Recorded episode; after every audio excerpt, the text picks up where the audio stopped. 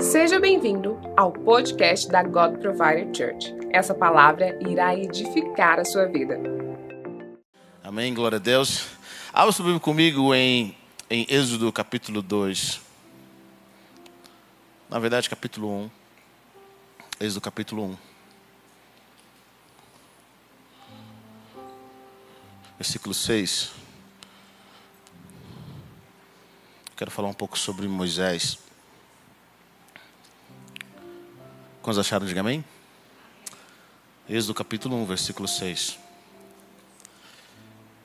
Ora, morreram José, todos os seus irmãos e toda aquela geração. Os israelitas, porém, eram férteis, proliferaram, tornaram-se numerosos e fortaleceram-se muito, tanto que encheram o país. Então subiu ao trono do Egito um novo rei que nada sabia sobre José. Disse ele ao seu povo: Vejam, o povo israelita é agora numeroso e mais forte que nós.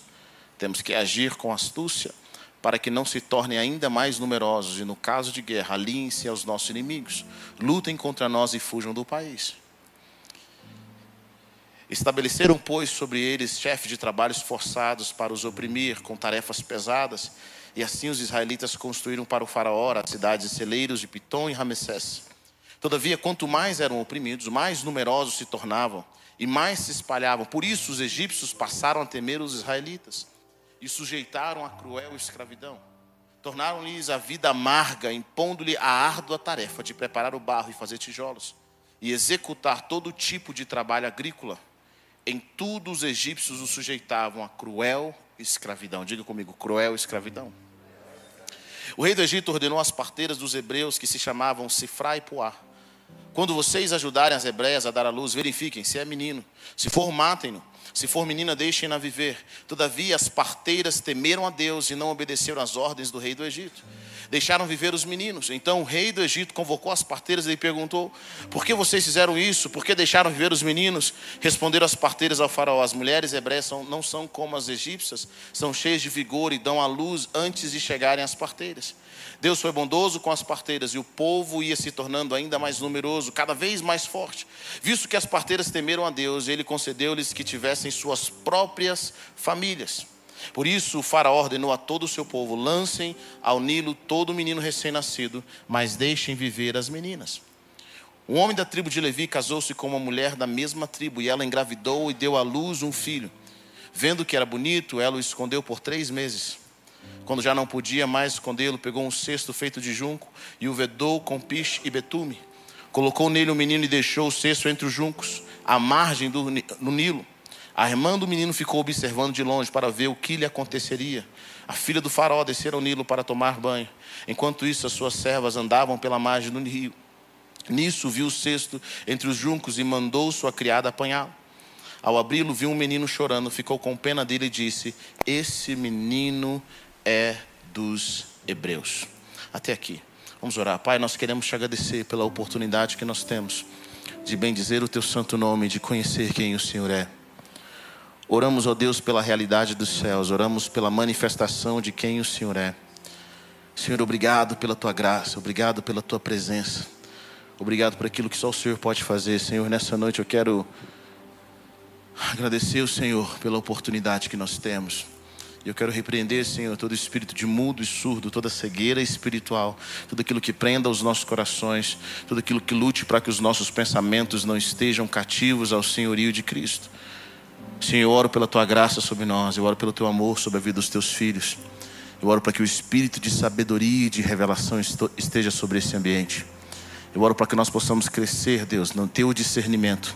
Eu oro pela realidade dos céus sobre nós. Obrigado, Senhor, por esse tempo tão precioso.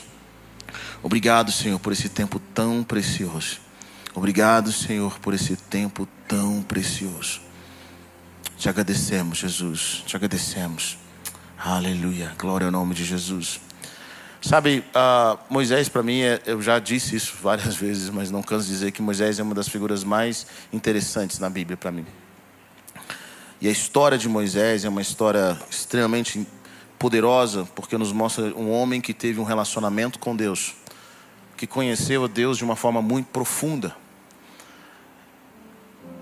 E ele era extremamente obediente ao Senhor. E a, a forma em que Moisés nasce, a, a, a situação no qual ele chega ao mundo, nos mostra algo poderoso. De alguma forma, o inimigo sabia que Deus estava enviando um libertador.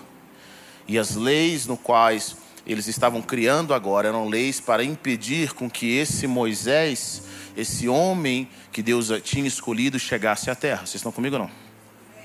Existe algo preparado. A circunstância no qual Moisés nasce é uma circunstância improvável. Ele vem em um momento difícil.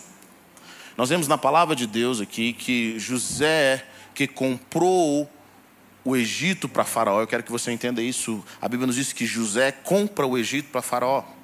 A administração de José, o hebreu, compra o Egito para Faraó. E o que José fez no Egito foi algo poderoso.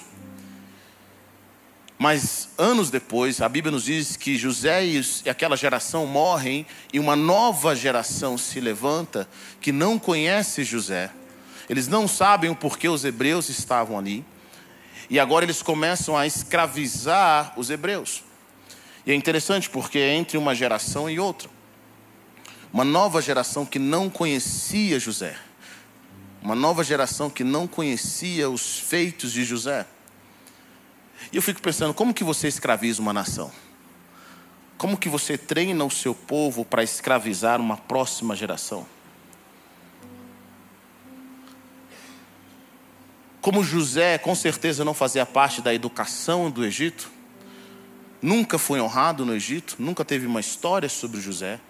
A próxima geração dos reis nunca honraram os irmãos de José. E é assim que se faz, através de uma, do sistema educacional a longo prazo, você pode treinar uma geração ou um grupo de pessoas a odiar as outras. Foi o que Hitler fez. Hitler começa nas escolas. Ele começa criando pequenos livros que falam mal dos judeus, que os judeus eram maus. Como que você leva uma nação inteira, uma nação alemã inteira a aceitar tantas atrocidades? excluindo o que aquela geração, aquelas pessoas fizeram no passado. O mesmo princípio se repete aqui. Então Hitler treina uma geração inteira e essa geração se torna mão forte para realizar aquilo que ele gostaria que fosse realizado contra os seus inimigos. E é interessante observar isso, porque se você faz parte do sistema educacional, você vai perceber que nos últimos anos tem sido treinado ah, nas, nos sistemas educacionais, nas escolas, nas universidades, contra o cristianismo.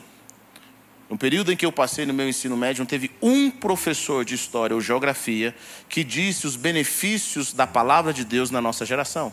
Nenhum deles me contou que uma das primeiros, os primeiros hospitais foram criados por cristãos. Nenhum deles me contou que o sistema democrático moderno que nós temos hoje é graças aos cristãos. Nenhum deles me contou que muitos cientistas que nós admiramos é graça, foram homens de Deus que caminharam sobre a terra. Nenhum deles me contaram que essa luta pelos direitos humanos foram homens cristãos que criaram, que lutaram, pessoas que lutaram por justiça. Toda vez que eles mencionavam a palavra de Deus, eles mencionavam a palavra de Deus dizendo que a Bíblia é de homens bitolados, pessoas radicais. Por quê? Sendo que a história comprova. Que esses homens fizeram história, esses homens de Deus, tementes a Deus, revolucionaram o mundo. E hoje nós entendemos que, de alguma forma, alguns cristãos têm vergonha de se posicionarem. Por que, que eles têm essa vergonha de se, posicionar, se posicionarem? Exatamente por isso. Porque não nos foi ensinado aquilo que nós produzimos na terra. Então, se uma geração não conhece os nossos feitos, é fácil elas serem manipuladas para nos perseguir. Vocês estão comigo ou não? Está comigo? É fácil. E alguns crentes falam assim: eu não quero misturar é, religião com o meu trabalho. Bom, essas parteiras não mataram os filhos dos hebreus. Como assim? Tem como você dividir a sua vida secular com a sua vida cristã? É possível isso? É possível se o sistema do mundo pedir para você fazer algo mal e você falar: olha, Deus, isso aqui é só ciência. É, é possível isso? Tem como você continuar sendo cristão? Tem como você separar a sua vida? Essas mulheres podem dizer: Senhor, você sabe, né? Faraó mandou, vai custar a minha vida. Mas a palavra de Deus fala que elas permaneceram. E a obediência delas, o temor que elas tiveram com relação ao Senhor, fez com que Deus as abençoasse e elas pudessem ter família. Eu quero dizer para você, querido, que tem áreas na sua vida que só vão romper quando você passar pelo teste. Essas parteiras não tinham família. Mas a obediência delas em suprir e abençoar e guardar outras famílias fez com que elas tivessem as suas próprias famílias. Hum, interessante isso, né? Às vezes Deus te coloca para proteger e abençoar pessoas com coisas que nem você tem. Vocês estão comigo ou não? Que nem você tem. E essas mulheres foram fiéis, foram fiéis. A palavra de Deus nos cita o nome delas. E aí nós vemos também um momento importante no qual o faraó aumenta ainda mais a intensidade, ele quer ainda que realmente os meninos sejam destruídos. E é interessante porque os dois casos na Bíblia que nós temos de crianças sendo mortas por vontade de governantes, nesses dois casos foram dois libertadores que vieram ao mundo. Um nós estamos vendo é Moisés, o outro foi o próprio Jesus. Significa que quando coisas como essa estão acontecendo, quando dificuldades como essa estão acontecendo, nós devemos observar o que Deus está querendo fazer, o que Deus está realizando, porque o diabo já viu. Sabe, eu percebo que quando há pessoas que são perseguidas em alguma área, você conhece alguém que são pessoas que são perseguidas no sentido de sempre uma coisa ruim está prestes a acontecer com ela? Sempre uma tragédia, sempre algo. Tem crianças, tem filhos que você tem que orar um pouquinho mais. Tem amigos que você tem que orar um pouquinho mais. Preste atenção nessas pessoas. Porque geralmente o propósito de Deus está com elas. John Wesley quase morreu no acidente, no incêndio na sua casa. A mãe tinha muitos filhos, eles tinham muitos irmãos, mas a mãe começou a prestar atenção naquele menino. Ela viu que o diabo queria matá-lo. Esse homem, junto com seu irmão, foram responsáveis por uma revolução na Inglaterra. As áreas da nossa vida que são áreas de dores, são as áreas em que Deus quer usar para curar muitas pessoas. As áreas da nossa vida que são áreas de dores, de dificuldade, são áreas que Deus quer usar. Moisés podia ter reclamado na sua vida e podia, cara, por que, eu nasci filho de escravos? Por que, que eu cresci nesse ambiente? Eu nunca, nunca me encaixei nesse ambiente. Por quê? Por quê? Cara, mas é porque Deus vai te usar ali. Essas circunstâncias que você está vivendo, essas dificuldades no qual você vê o mundo, é uma oportunidade dos céus. Moisés era um libertador. Deus o guardou. Deus o protegeu. Eu quero que você comece a olhar as dificuldades da sua vida como uma oportunidade para Deus fazer algo através de você. Eu quero que você olhe as pessoas ao seu redor como uma oportunidade para Deus fazer algo através da sua vida. Algo através da vida dele. Sabe aquelas pessoas que falam, pastor, parece que essa área é uma área difícil na vida desse irmão. Glória a Deus. É ali que a graça de Deus vai se manifestar. As áreas em que você foi ferido é as áreas que Deus vai usar você para curar muita gente. as áreas que te envergonham é as áreas onde a graça de Deus vem e faz você um exemplo. Moisés cresce nesse ambiente, com certeza Moisés cresceu nesse ambiente, a palavra de Deus fala. E um dia a Bíblia diz que ele, que ele vai ver os seus irmãos. Versículo 11: certo dia capítulo 3, versículo 1, certo dia Moisés, já adulto, foi ao lugar onde estava, estavam seus irmãos hebreus, descobriu como era pesado o trabalho que realizavam. Viu também o egípcio espancar um dos hebreus, correu o olhar por todos os lados e, não vendo ninguém, matou o egípcio e o escondeu na areia. No dia seguinte, saiu e viu dois hebreus brigando. Então perguntou ao agressor: Por que você está espancando o seu companheiro? O homem respondeu: Quem o nomeou líder e juiz sobre nós? Quer matar-me como matou o egípcio? Moisés teve medo e pensou: com certeza, tudo já foi descoberto. Sabe o que observa em Moisés? Moisés é um homem que nasceu naquele lugar, ele nasceu no Egito, mas ele não pertencia ao Egito. Ele cresceu na casa de Faraó, mas ele não pertencia à casa de Faraó. Moisés tinha um propósito, ele tinha um chamado. O que eu mais vejo hoje são pessoas que não entendem o chamado de Deus. Às vezes você nasceu num lugar, mas você não pertence a esse lugar. Esses dias eu estava conversando com uma pessoa que ele cresceu numa cidade pobre, no, no, no, estado de Goiás, no estado do Tocantins, ele cresceu naquele ambiente, e aquele ambiente era um ambiente difícil, era uma pobreza terrível. E ali Deus enviou alguns missionários que ensinaram ele inglês. Ele nasceu naquela cidade, ele nasceu naquele povoado, mas ele não pertencia àquele lugar. Quantos de nós sabemos disso? Você nasceu em certas circunstâncias, mas seu coração sabe, no íntimo do seu ser, que você não pertence àquele lugar. Está comigo não? Você não pertence. Você não sabe exatamente o que é. Você não sabe exatamente para onde ir. Mas uma coisa no seu coração você sabe que você não pertence. Deus te chamou para algo maior. Moisés nasceu dos escravos, cresceu na casa de Faraó, mas ainda esses lugares não pertenciam a ele. Quando Deus nos enviou para a terra, Ele nos enviou com um propósito. Existe algo que queima no seu coração que não queima no meu coração.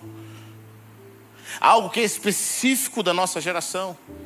Algo que é um chamado divino para a sua vida. E você precisa buscar o conhecimento do santo. Você fala, Senhor, o que está acontecendo? Que está acontecendo, Deus? A minha mente não consegue compreender, mas o meu coração queima por um propósito. Moisés não sabia ainda que ele ia ser o libertador de Israel. Até que um dia, a Bíblia nos diz que ele cresceu e foi ver o que acontecia com os seus irmãos. Os olhos de Moisés se abriram. E Moisés agora viu uma realidade que até então ele não tinha visto. Hum. E ali Moisés, no coração de libertador, ele decide matar um egípcio. Ele tinha um chamado para libertar Israel. O coração dele queimava, ele não sabia ainda, mas Deus tinha escolhido ele para libertar Israel. E é engraçado isso porque, sabe, tem coisas que Deus faz conosco, Deus, ele tem os seus projetos para as nossas vidas. Nós não sabemos, mas Deus sabe. Eu acho incrível a história de Elias, quando Deus fala para Elias, Elias, sai daí onde você está. E vai para a casa de uma viúva que eu ordenei que ela vai te alimentar. Eu acho isso incrível essa história. Deus sabia, Elias sabia, só não sabia a viúva.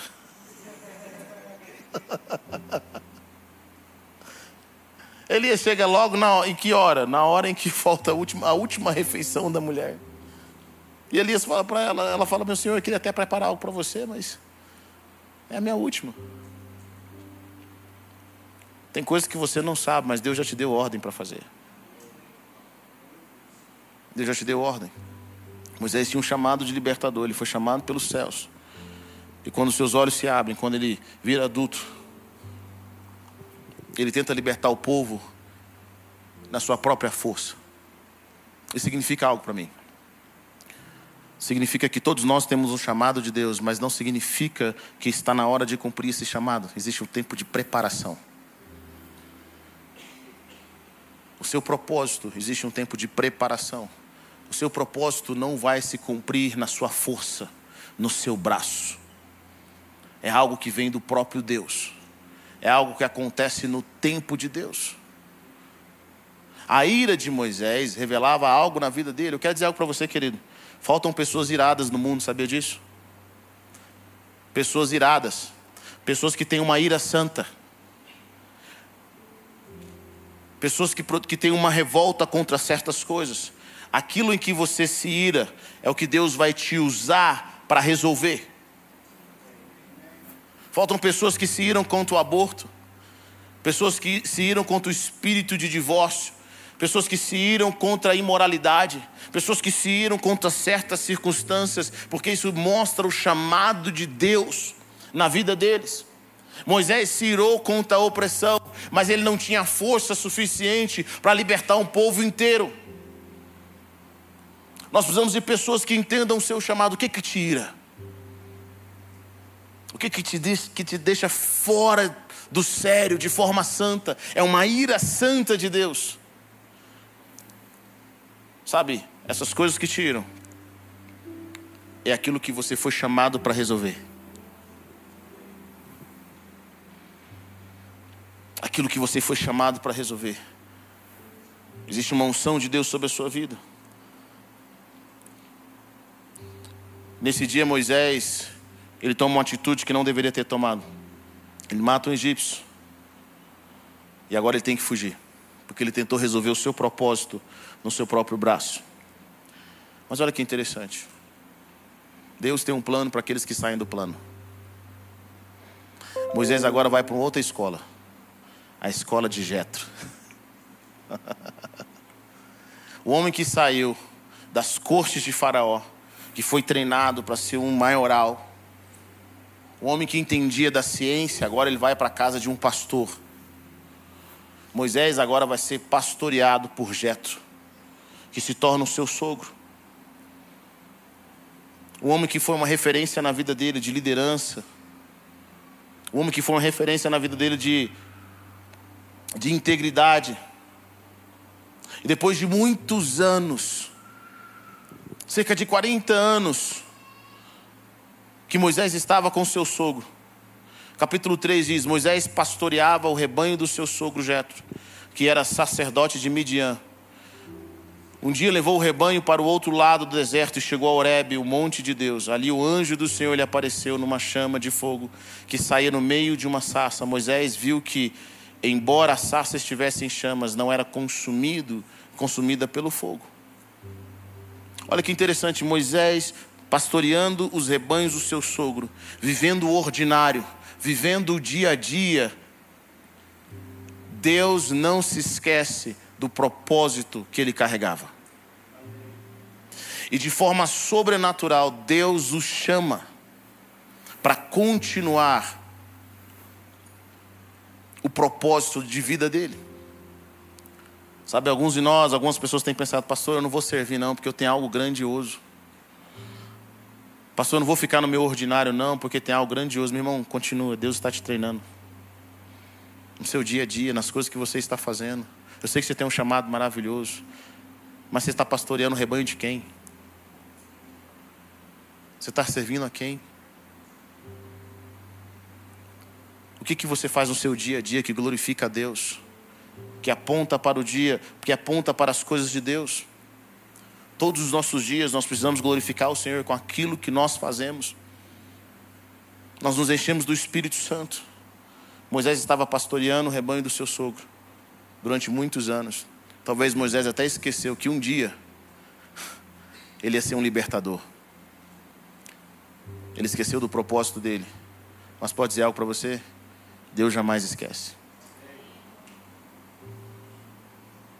Deus jamais esquece. Talvez o Moisés que cresceu na corte do faraó se sentia pronto para libertar o povo.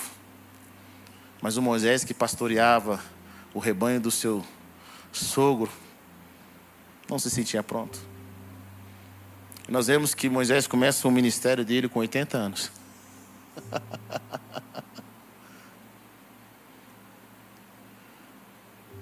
Quando Deus aparece para ele, Moisés tem uma conversa com Deus. E a conversa é basicamente essa: Eu não estou preparado. Não é para mim. Ele começa a criar desculpas. Quando é que eu sei que alguém está pronto para o chamado de Deus? Sabe quando que eu sei? Quando ela se acha que não está, quando ela acha que não está preparada. O momento em que Deus mais nos chama é o momento em que a gente sente, cara, eu não estou preparado. Moisés começa a trazer desculpas. E Deus se ira em um momento e fala: Moisés, você vai, pronto. É isso que vai acontecer. Eu já arrumei um ajudante para você. Alguém que vai te ajudar. Você não dá conta de falar, não tem problema. Eu arrumei um ajudante. Quem é? Seu irmão. Quantos anos que ele tem? 82.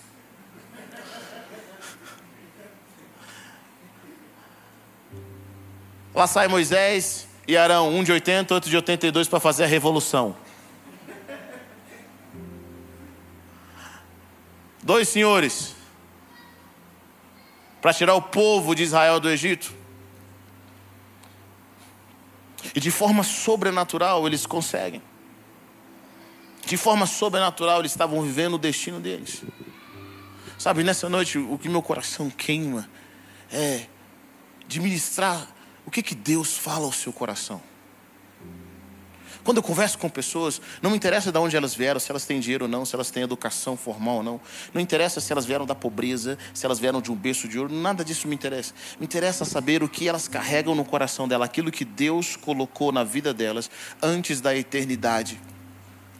E como de alguma forma nós podemos cumprir e ajudar a desbloquear esse chamado que essa pessoa carrega.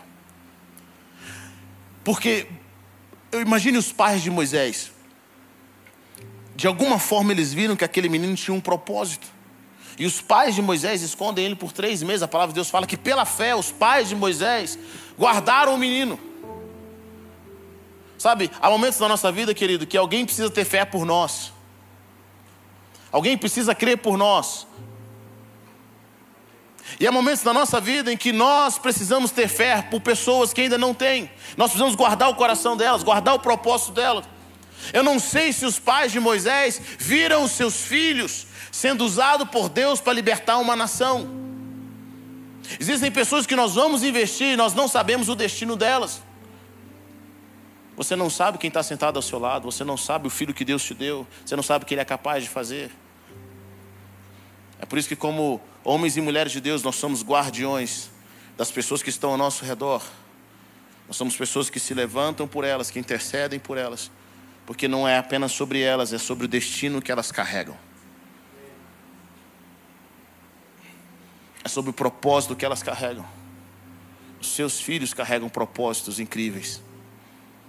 Oh, glória a Deus. Seus filhos carregam coisas extraordinárias. As pessoas que estão ao seu redor. Se nós passarmos a olhar as pessoas não pela aparência, mas aquilo que elas carregam o chamado de Deus, nós vamos tratá-las de forma diferente. Pedro era um simples pescador. Mas Deus sabia, Jesus sabia o que ele iria se tornar. As pessoas, quando estão ao nosso redor, o que, que elas se tornam? Nós liberamos o destino delas. Nós liberamos o chamado delas nós geramos a fé que precisa ser gerada para que essa pessoa cumpra a sua missão. Quero que você entenda algo, querida. A nossa missão sempre vai terminar em servir pessoas, em abençoar alguém. a missão de Deus não é sobre palco, não é sobre microfone, não é sobre ser honrado, é sobre servir alguém, é sobre abençoar alguém. Quantos creem nisso? Diga amém. amém. Sabe, esse é o chamado de Deus. Nós existimos para servir, para honrar o nosso Deus, mas para servir o próximo. Moisés foi protegido pelo Senhor, não para a glória dele. Ele cresceu nas cortes de Faraó, não para a sua glória, mas porque ele tinha uma missão. Ele tinha um chamado. Quando nós servimos os nossos irmãos, quando nós oramos por eles, quando nós buscamos enxergar aquilo que Jesus está vendo através da vida deles, nós não temos ideia do que Deus pode fazer através dessas pessoas. Quantas almas podem ser salvas, quantos casamentos podem ser restaurados. Então, quando eu sento com pessoas hoje, quando eu tenho um tempo e converso com elas, eu busco saber, Senhor, eu sei que o Senhor ama essa pessoa. Eu sei que ela veio ao mundo não para crescer, casar, fazer dinheiro, ter uma boa profissão, frequentar uma igreja e morrer. Essa pessoa veio ao mundo com algo específico. Como é que a gente pode trabalhar na vida dela? Como que nós podemos, Deus, como que eu posso ser bênção na vida dessa pessoa? Como que eu posso contribuir para que ela faça aquilo que o Senhor a chamou para fazer antes da fundação do mundo. Diga a pessoa que está perto de você, talvez você não saiba, mas Deus te chamou para fazer coisas grandiosas.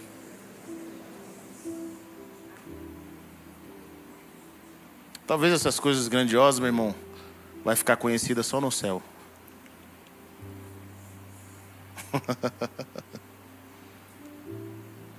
Só o reino de Deus vai saber. Mas Deus te chamou para fazer coisas grandiosas. A limitação de Moisés era o trabalho de Arão. As áreas da nossa vida em que nós somos limitados. Antigamente eu achava isso um problema, hoje eu dou glória a Deus por isso. Porque a nossa limitação é a função de alguém. Deus não nos dá tudo. Você não sabe falar? Deus não podia ter curado Moisés? Ele não podia ser um bom orador? Mas se ele tivesse feito, Arão não, não teria um trabalho, não teria uma função. Então, no reino de Deus, nós não competimos, nós nos completamos.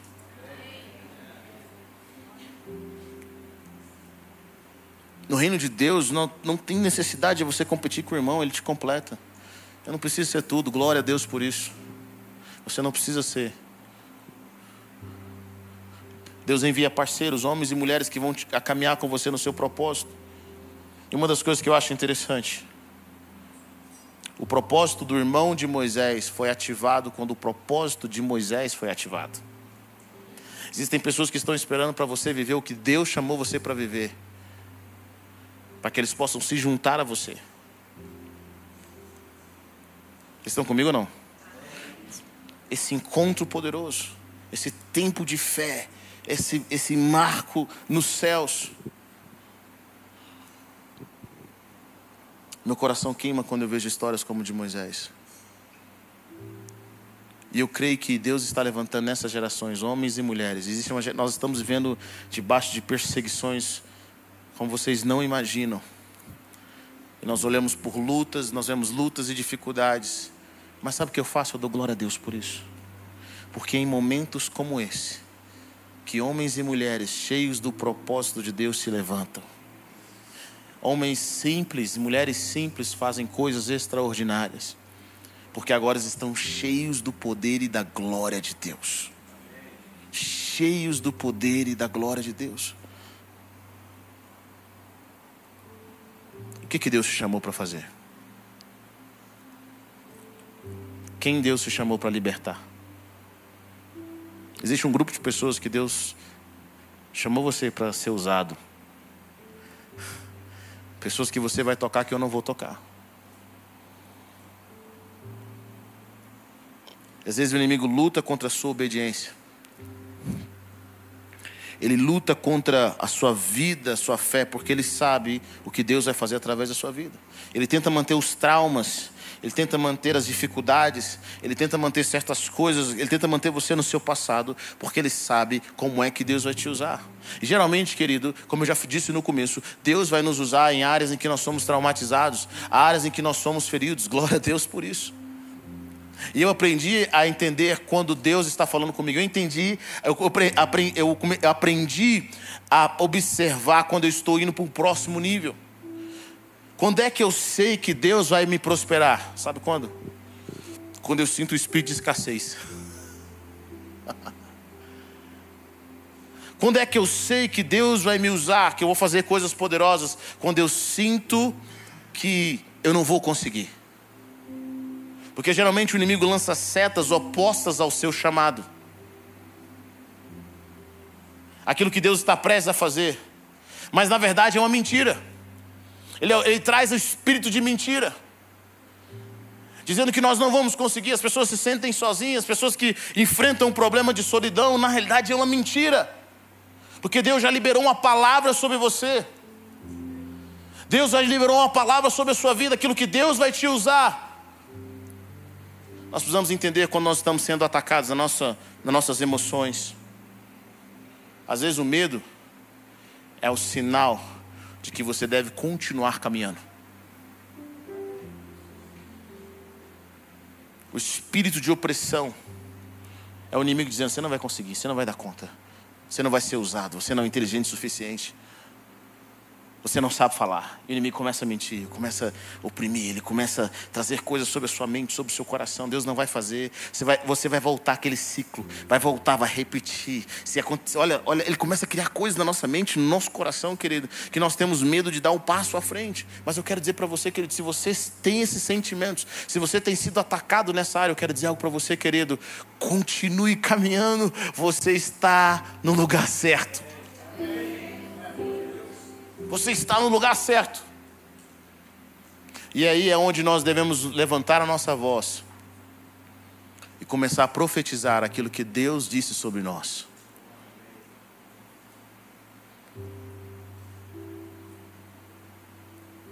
É engraçado, crescendo na igreja eu percebi algo.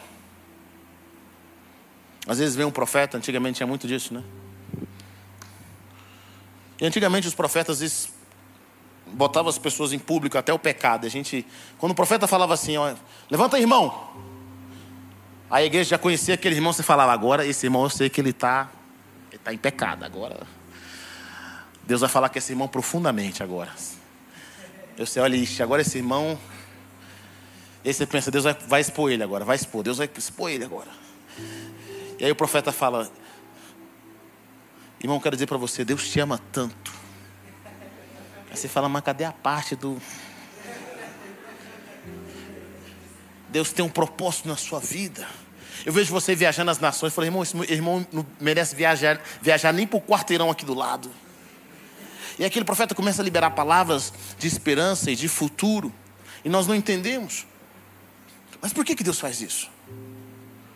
Porque Deus muitas vezes se recusa a nos chamar por aquilo que nós estamos vivendo. E Ele quer nos chamar por aquilo que Ele nos criou para ser.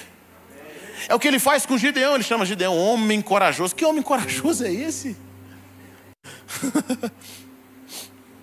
Gideão começa a chorar para Deus e falar: Por que, que o Senhor fez isso? Deus nem, nem responde. Deus fala: Olha, vai nessa tua força. Que força? Porque Deus não estava falando com Gideão que se tornou na carne, Deus estava falando com Gideão que ele criou. O Gideão que ele fez. Talvez esse Gideão momentâneo era o Gideão medroso, mas o Gideão que ele criou era um Gideão que queria libertar o povo de Israel. E aí, quando Deus aponta para nós o nosso destino, nós temos uma decisão a fazer. Agora você está num vale da decisão. Você decide ser o que Deus diz que você é. Ou você decide viver a forma como você sente que você é. Estão comigo ou não?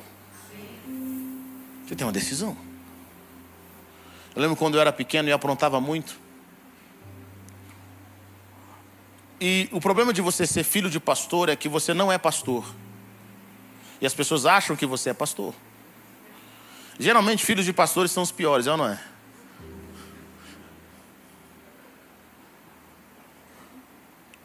E eu lembro que um dia chegou uma profeta em casa e falou assim. Eu, sabe aquele dia que você chega em casa e tem um profeta na sua casa e fala: Meu Deus, me dei mal agora. E o profeta chegou em casa e falou assim: Eu vejo esse menino, esse menino é escolhido, ele é chamado por Deus. Eu falei: Deus, se o Senhor não me revelar, eu vou mudar de vida.